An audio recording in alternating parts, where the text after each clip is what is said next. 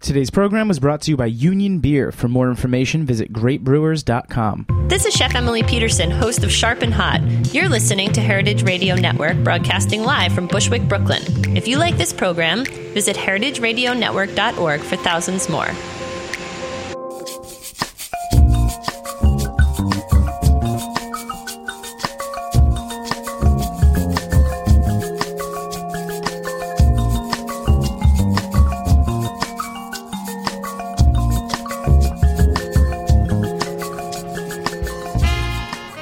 Good evening and welcome to Fuhmentaboudit. on heritageradionetwork.org. I'm Mary Izett, And I'm Chris Cuzme. and we're your co hosts through this weekly journey of all things fermented. Archived on Stitcher, iTunes, and right here on heritageradionetwork.org. Happy Thanksgiving week, Mary. Happy Thanksgiving week! So, we don't have many announcements this week, but we do want to remind you of a couple of tips for those that are preparing to cook their own Thanksgiving dinner.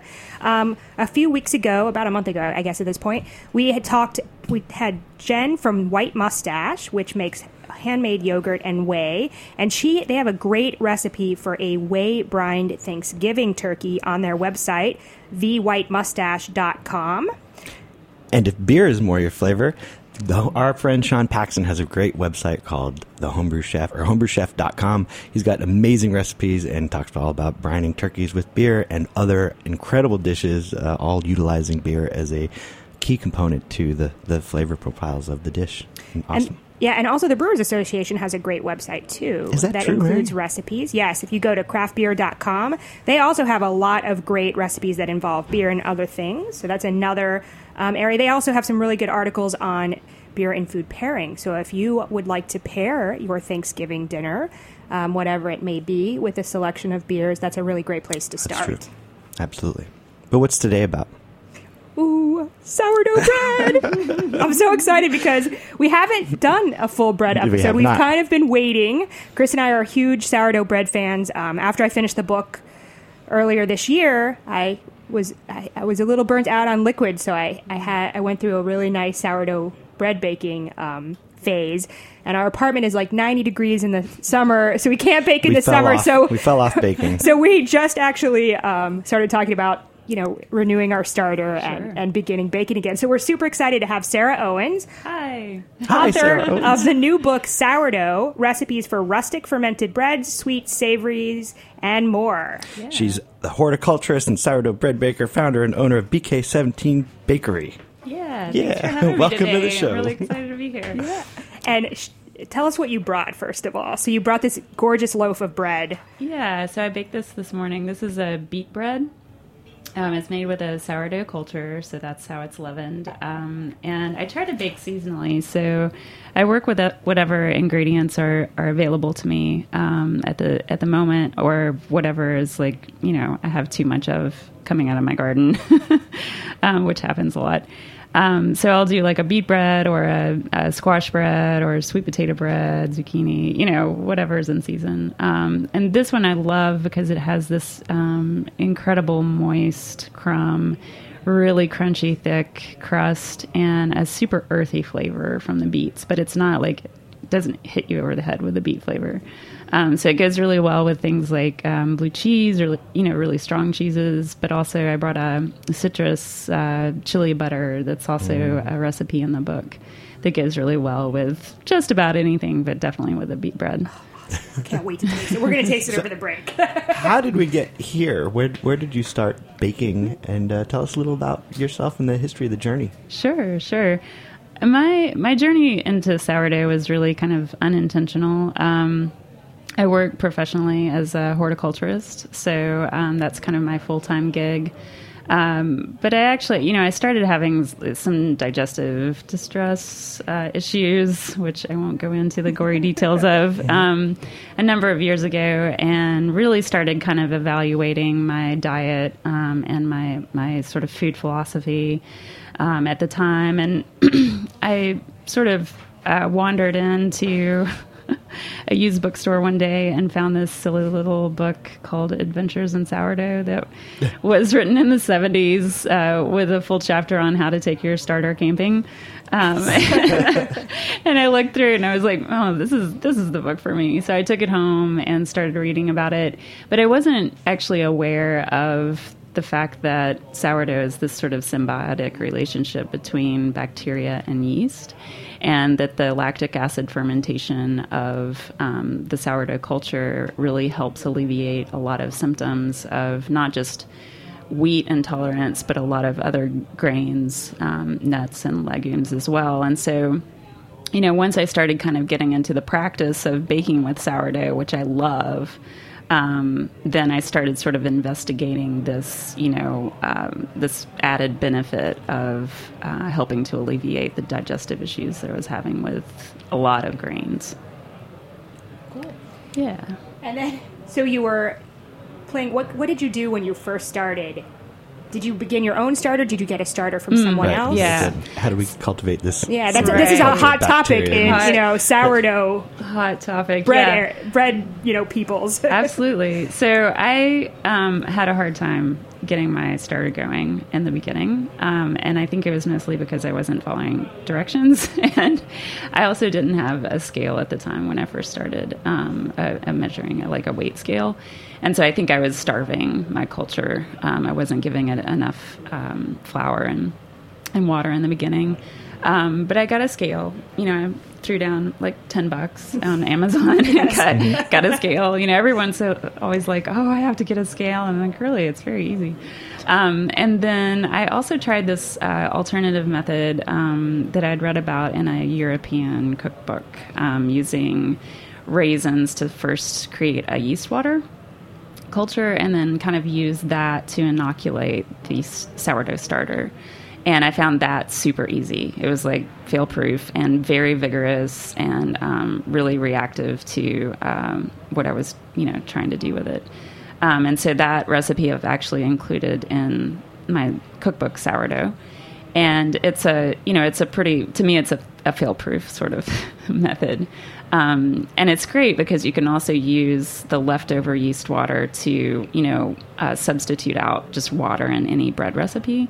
And it adds this really like fruity kind of sweetness, um, which can be, yeah, it can be really, really nice. So basically, when you're doing this, so I've actually used this technique as well uh, Mm-hmm. in this winter when I was starting because I we typically um, use the pineapple juice method for Sure, yeah. starting our sourdough starter, and that's I found that to be a no fail method. It's, it does require Mm-hmm. an extra ingredient, but I had read about the raisin. Um, process this raisin water method as well and it worked beautifully um, did you do you recommend organic raisins or a, is there a specific Mm-hmm. Sure. type of raisin that you found that works better Sure. Yeah. I mean, you absolutely want to make sure that when you're trying to nurture a starter, that you want to leave out as many chemical additives Right. as possible. Um, and you know, using filtered water is is really um, important in the beginning as well.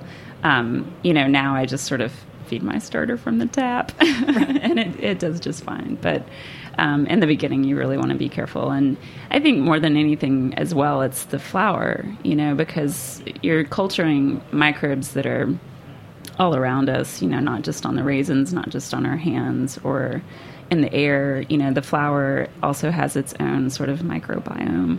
And um, using really good quality flour that is, um, you know, grown, milled, and stored properly is is super important as well. If you're using dead flour that's been industrially processed, then you're not going to have as much of um, a, su- a success rate.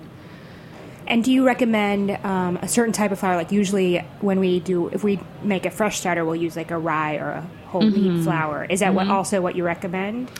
Um, you know, I think just using any kind of freshly milled stone ground flour, you're going to be um, way ahead of using any kind of store bought um, industrially processed to like roller milled flour. Um, so regardless of whether it's wheat or rye, rye tends to be very um, active and um, really responsive and, and works well. The enzymes with rye work really well with a sourdough culture. Um, but you know, you may not be able to get freshly milled rye. Right, right. And where do you? I know that here in New York City, we're very lucky that the green market, there are several local flour purveyors that come to our green markets.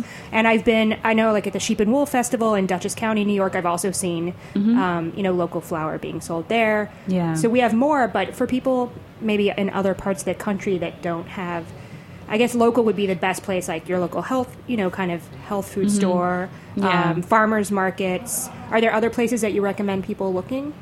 Yeah, I mean, it's amazing. I, feel like there's this incredible grain revolution happening right now, and so many, you know, home bakers that are supporting it, but also small business, you know, small bakeries and small businesses that are really supporting this like local miller, you know, local farmer sort of movement. Thankfully, and just about every state. I mean, I, I moved to Kentucky earlier this year and was told repeatedly that I would never find good flour, and Kentucky can't grow flour, um, you know, that's that's suited for bread dough, and um, and I just refused to accept that. and um, strangely enough, I, I, I met this fellow who um, who now runs a, a business called Lua Mill and he's working with local farmers that are growing, um, you know, heritage grains organically, and he's milling them with this beautiful um, Osttiroler mill, and um, you know, so now Kentucky has great flour, and you know, the the thing that has to happen though is we have to really work on supporting.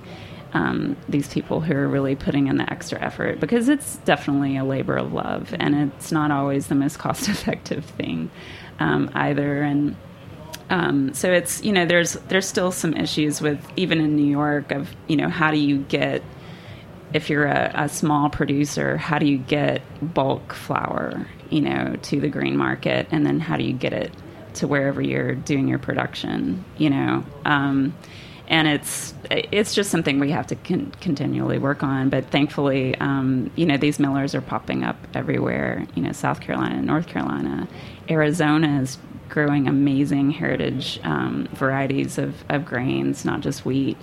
Um, that are suited to you know really dry desert con- you know high desert conditions um, and some beautiful flours are coming out of there so we really I don't think have any excuses anymore not to buy good flour That's great to hear. That's really nice. We talked about this a little bit before the show, but we've had um, several craft maltsters on our show. yeah. Um, and there's really a nice parallel between growing grain for beer and growing mm-hmm. grain for, for mm-hmm. bakers. Right. Um, and, you know, have both both of those industries or, you know, areas really can mm-hmm. push, you know, our American grain oh absolutely industry in a, in a new direction. I think, and they're doing it already. Yeah, and I think that you know it, it's really just a matter of educating the consumer. Um, you know, living in Kentucky, eh, everybody drinks bourbon and whiskey, and you know, and, and everyone thinks about grain in that way. Um, so it's it, you know it's kind of hard to get them to sort of think about grain in, a- in you know a bread baking sort of way. I have a, a beer brewing friend who says, "Oh, you're just you're wasting the grain putting it in a loaf of bread. You know, you should be drinking it." Um, but um, you know, it's it's really it is just sort of a matter of you know educating the consumer, and I feel like with my business with BK seventeen.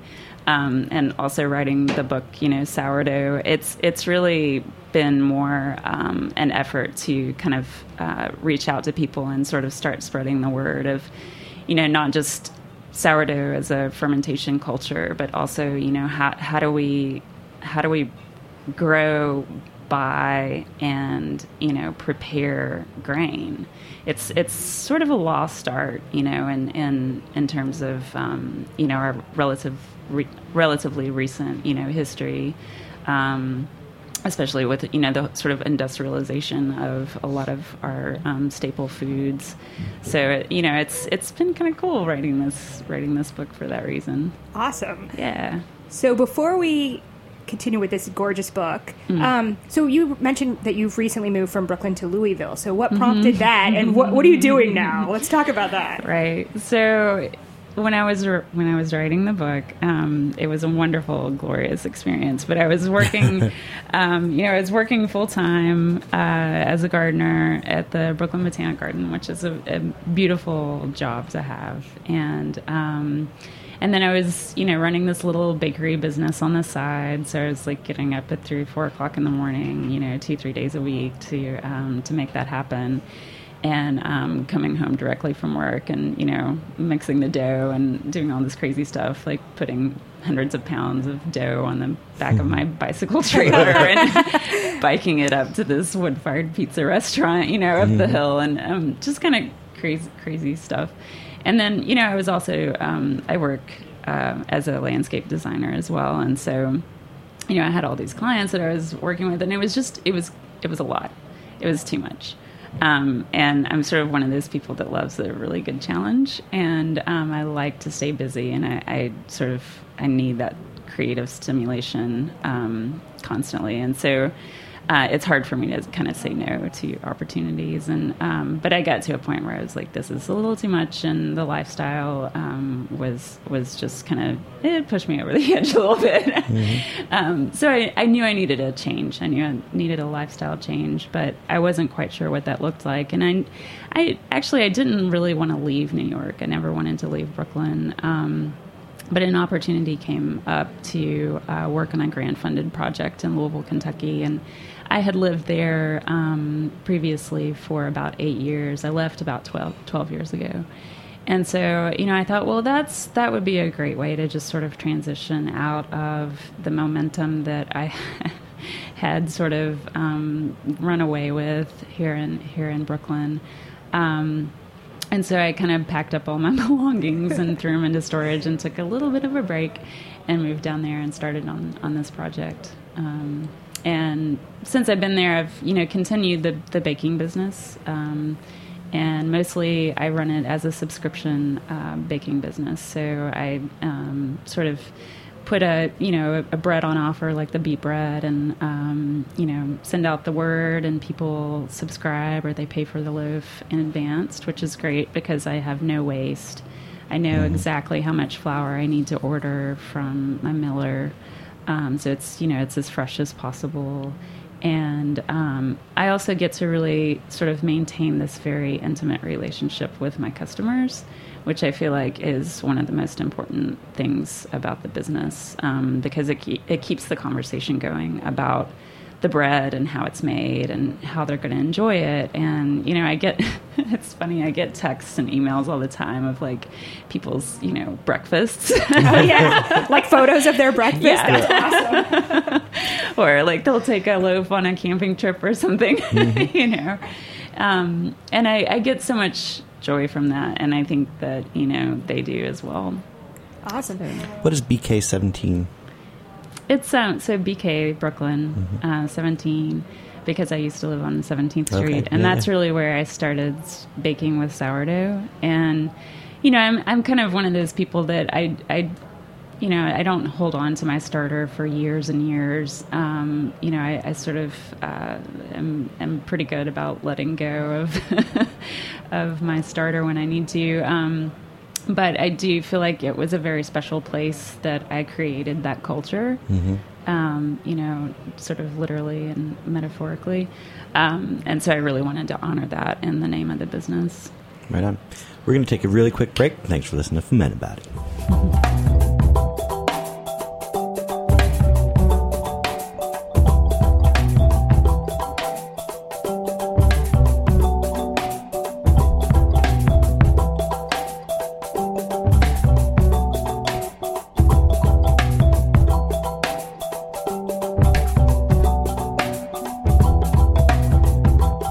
Still paying attention? Are you there? Hello, hello, hello, hello. I'm talking to you. Hi. Hey, this is Jack Inslee. I'm the executive producer here at Heritage Radio Network. I've been here at the station since 2009, and I cannot believe just how much this network has grown over that time. We've been able to grow because of donations from people like you. So if you're enjoying this, if you laughed, if you learned something, contribute anything a dollar, two dollars, ten dollars, a hundred dollars, a thousand dollars, anything counts. And trust me, we'll appreciate seeing your name come through on the donations. So consider visiting heritageradionetwork.org, click on that little beating heart, the donate button, and show us you care. Thanks for listening. I hope you enjoy the rest of the show.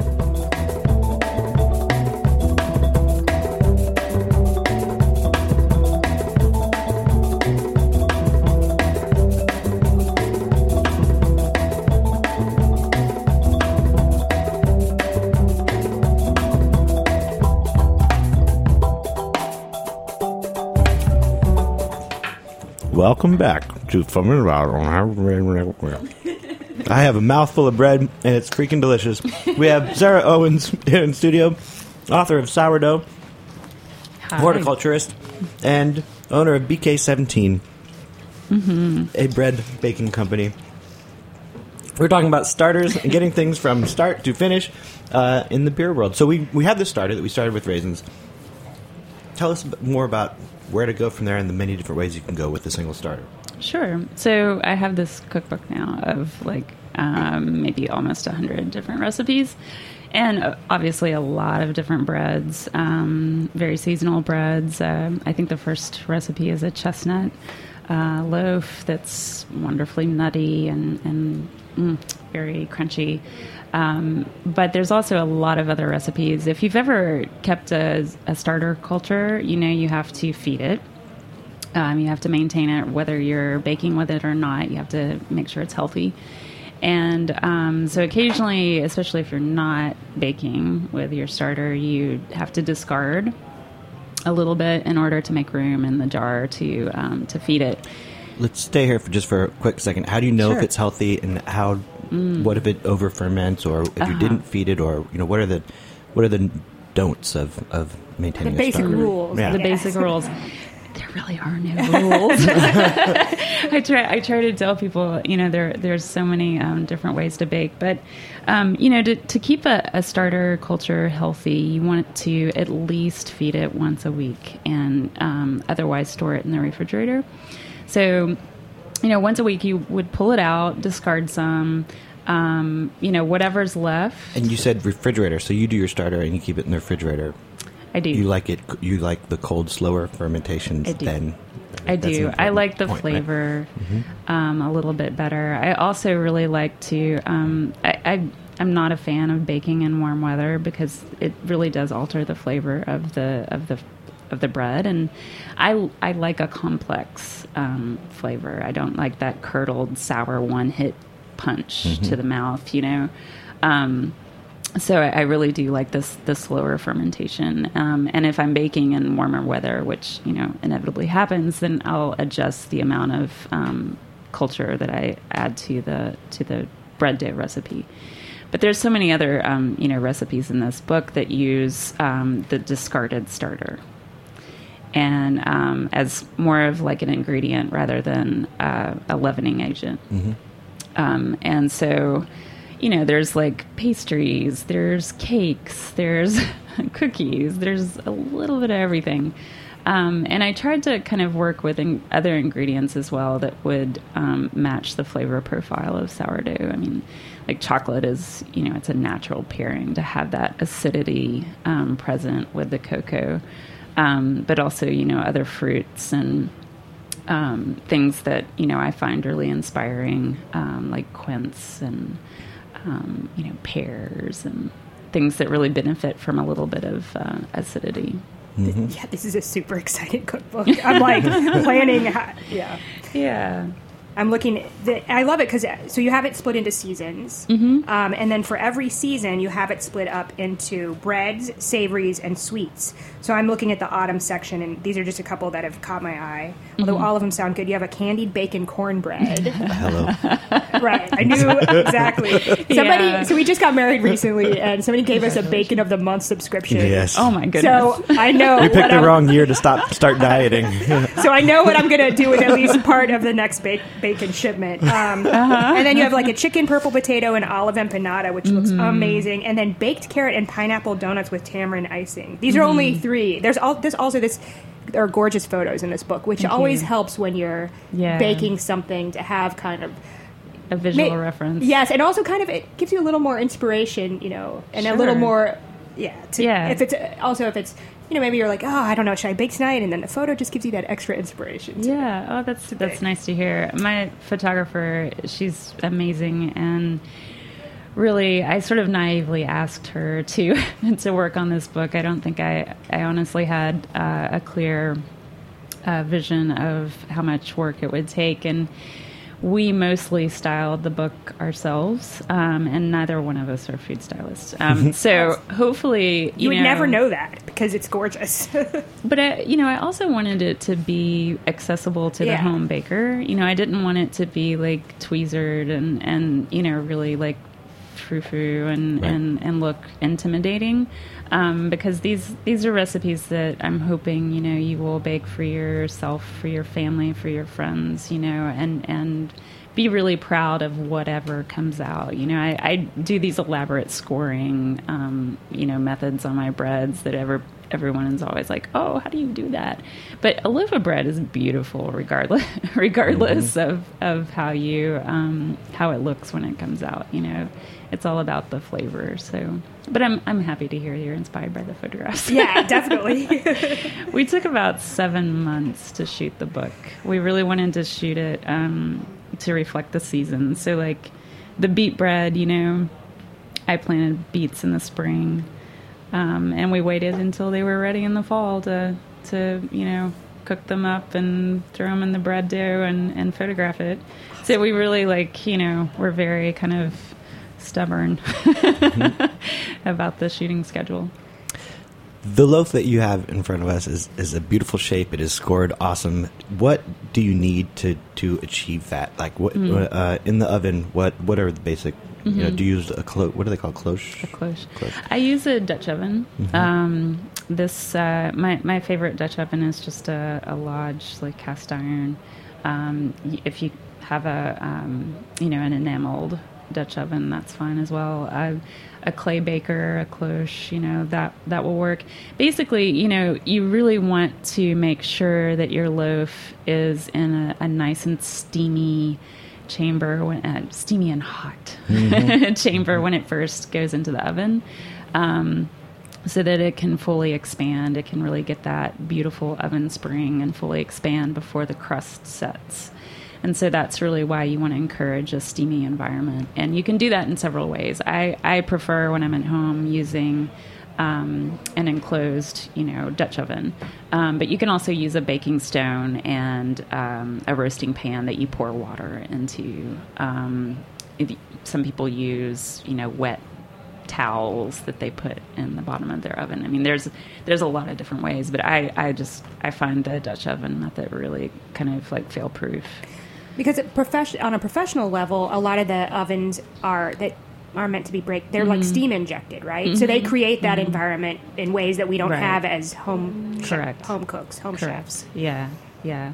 You can also, you know, a lot of people are using, um, you know, if they have the space, maybe not, maybe not here in New York, but you know, they'll um, sort of build these small little wood-fired ovens in their backyards, and you know, a lot of people are doing that now, where they bake their pizza and, and then they throw in their um, loaf of bread, and um, Which is awesome. oh yeah, oh yeah, absolutely. I have friends on Facebook that live that are you know outside of New York Mm-hmm. City, and several of them have actually built their backyard ovens, and I'm so jealous. yeah, living the dream. And then as far as using starters as leavening agents, if if if the starter goes too long or dies, then it's not Mm-hmm. going to leaven at all, right? Or I've, I've had some failed bread attempts, and I- Oh, I've gotten okay. some flat breads, right? Flat and I'm- I'm- breads, I yeah. Mm-hmm. didn't want them to be flat. I wanted them big and fluffy, and I, I'm not sure the source of it, but I think Sure. it was maybe perhaps the starter, The starter. or, yeah. or our ratio. I don't, Or The- also, I feel like maybe it's the your because the amount that you let it ferment and what temperatures Mm-hmm. that you ferment it at also have a big impact on. There's on- so many factors. Yeah. There's so many factors, and it's really it's part of the reason why I like to teach so much because you can actually you know get your hands on the dough with the person that has the question. But um, you know, there's the you know how healthy is your starter going into the dough.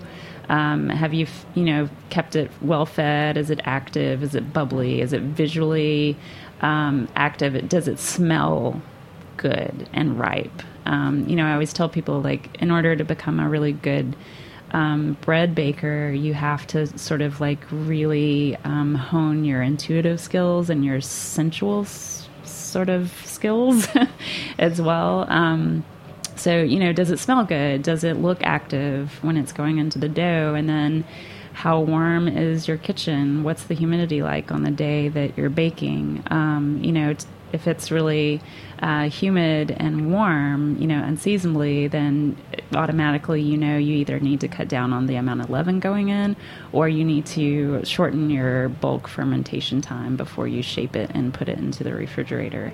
Likewise, you know, if your refrigerator's packed full of other stuff and maybe a little bit warmer than normal, or you're opening the door a lot because you're, you know, maybe planning a dinner party or something and, and Like this week, Thanksgiving. mm-hmm, exactly.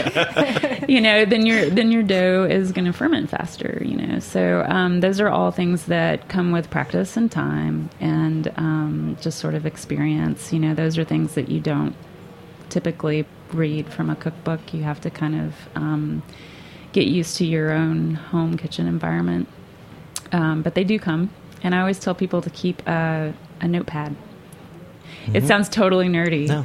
um, but just you know Yeah. throw one in a drawer and it's going to get crusty and and look terrible but it's so nice when you have um, a successful loaf to be able to go back and say okay so i bulk you know fermented that for only three and a half hours and then i shaped it and then i left it on the counter for another hour oh hmm that's what i did you know or wow this loaf sucked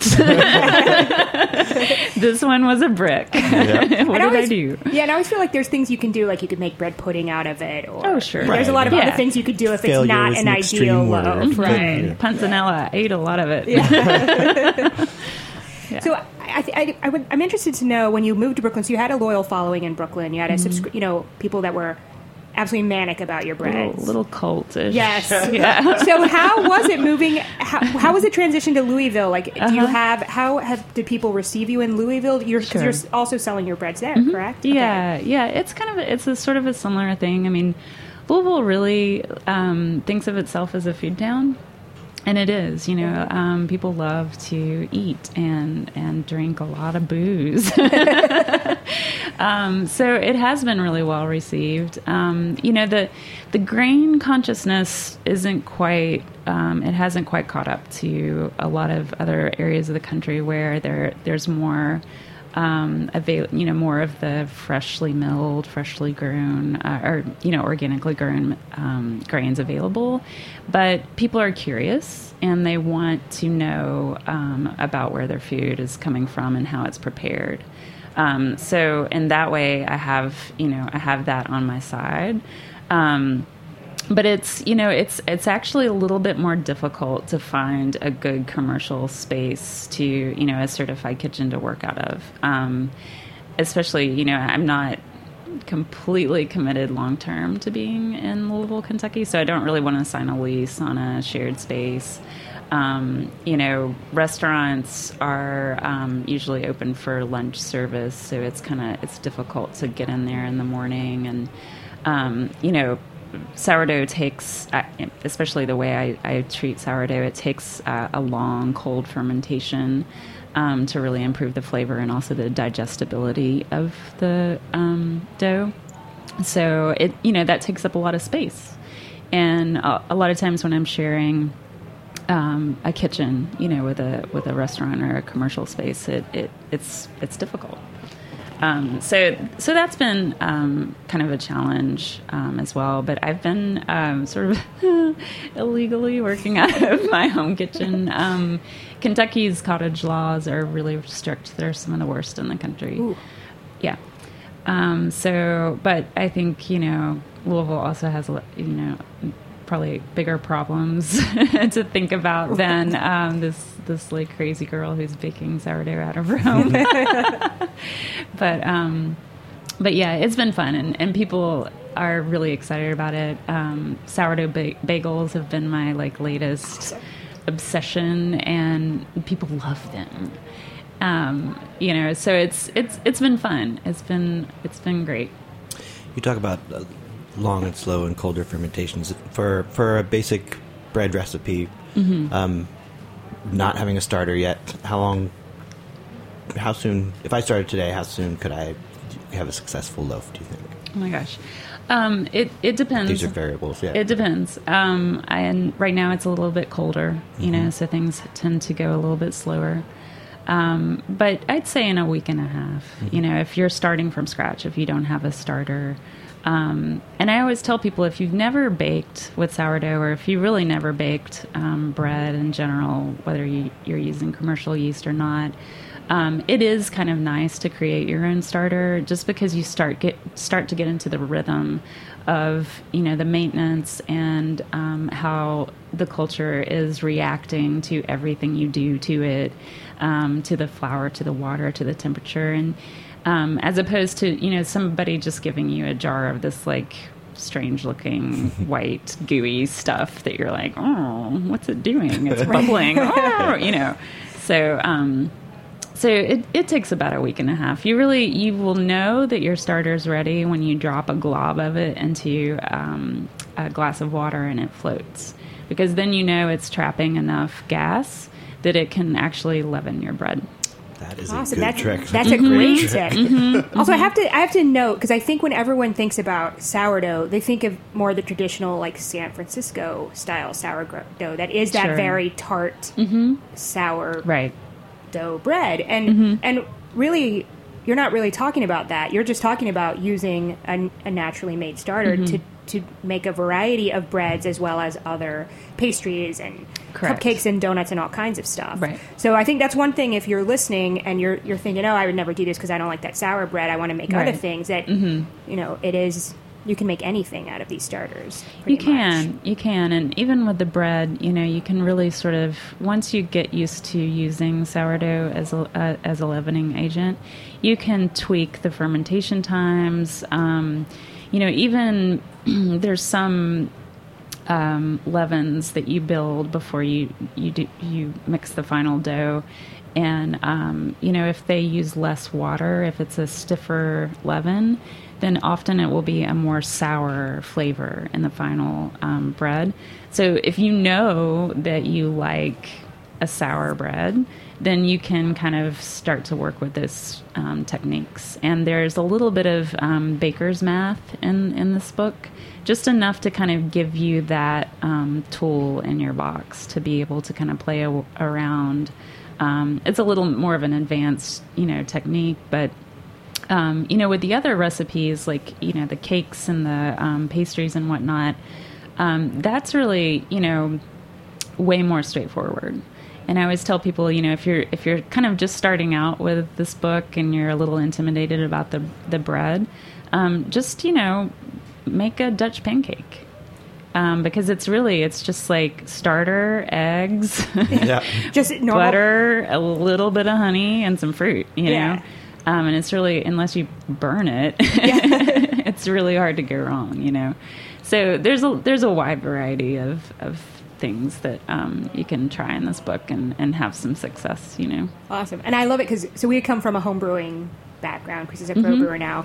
So I think it's cool because a lot of the things that we learn as beer brewers Mm-hmm. really translate to making, Yep. you know, to starting the sourdough culture. It also gives people that maybe make traditional beers a way to do something with wild bacteria and yeast. Mm-hmm. Yeah. That is you know doesn't impact your beer but will give you a chance to explore you know this whole world of wild bacteria and yeast Mm-hmm. and then also I, you know i'm a huge math baking person i have a science Oh, cool. background so so you know i always feel like baking math is kind of like using brewing software you know or like calculating your uh, the ibu of your finished beer or what so I, anyway i think it's it's super cool that's what we found with all these other fermentations is that coming from a brewing background it's really I don't know. It's easy to. It translates very well, and I feel Uh-huh. like I'm very. You know, we're very equipped to to go on a sourdough journey. I'm Nice. excited too. So, I'm yeah. excited to take it to the next level. I want to make a beer. I want to use the spent grain and make a sourdough bread with it. Then I want to make a kvass out of that bread. Right. Whoa. And then I want to drink that. That's, that's, that's our fall journey. All right, so thank you, Sarah, so much Thank for being you. on the show. So, if people want to find more information, your website is bk17bakery.com. Uh-huh. And then your book, Sourdough, is available at various booksellers as well Where's as the best online. place to get it? ask your indie bookseller. Yeah. Yeah. Of course, you can always order it, you know, from the the big the big boys. Right. Um, but my publisher also sells it, um, Roost Books, uh, and they'll ship worldwide. Awesome. Yeah. That's good. Ask your indie bookseller. Yeah. Yeah. Well, thank you Get so the store. much. Thank Sarah, you. thank Happy you for having Thanksgiving. me. Thanks for making Thank life you. delicious. Happy holidays. Cheers. Ferment about it.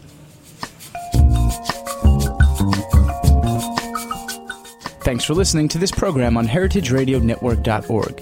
You can find all of our archived programs on our website or as podcasts in the iTunes Store by searching Heritage Radio Network. You can like us on Facebook and follow us on Twitter at heritage underscore radio. You can email us questions at any time at info at heritageradionetwork.org. Heritage Radio Network is a nonprofit organization. To donate and become a member, visit our website today. Thanks for listening. Got yourself